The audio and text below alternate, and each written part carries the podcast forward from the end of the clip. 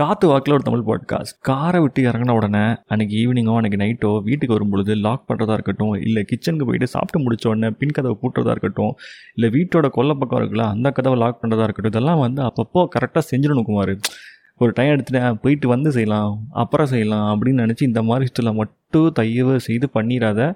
ஒரு நாள் இல்லை ஒரு நாள் நீ கதவை பூட்டாமே தூங்கிட போகிற பார்த்துக்க அதோட அப்புறம் அன்றைக்கி நைட் வந்து உன்னை கொள்ளடிச்சிட்டு போயிடுவாங்க. எப்பேற்பட்ட பொக்கிஷோ நீ? ஏன் நான் உன்னை பொக்கிஷோன்னு சொல்கிறேன்னா நம்மளோட பாட்காஸ்டே நீ டெய்லி கரெக்டாக கேட்குற பற்றியா அப்போ நீ என்ன பொறுத்தவரை பொக்கிஷம் தான்? உன்னை தூக்கிட்டு போயிட்டாங்கன்னா அப்போ நாளைக்கு நான் யாருக்கு ஷோ பண்ணுவேன்? சொல்லு யார் கேட்பா எனக்கு ஒரே மன வருத்தமாக இருக்குமாறு அதனால் ஒழுக்கமாக என்ன பண்ணு ரெகுலராகவே அதெல்லாம் கரெக்டாக முடிச்சிரு டெய்லி ஓகேவா மறந்துடாமல் வயசாயினே புது பொறுப்பு வேணும்ல.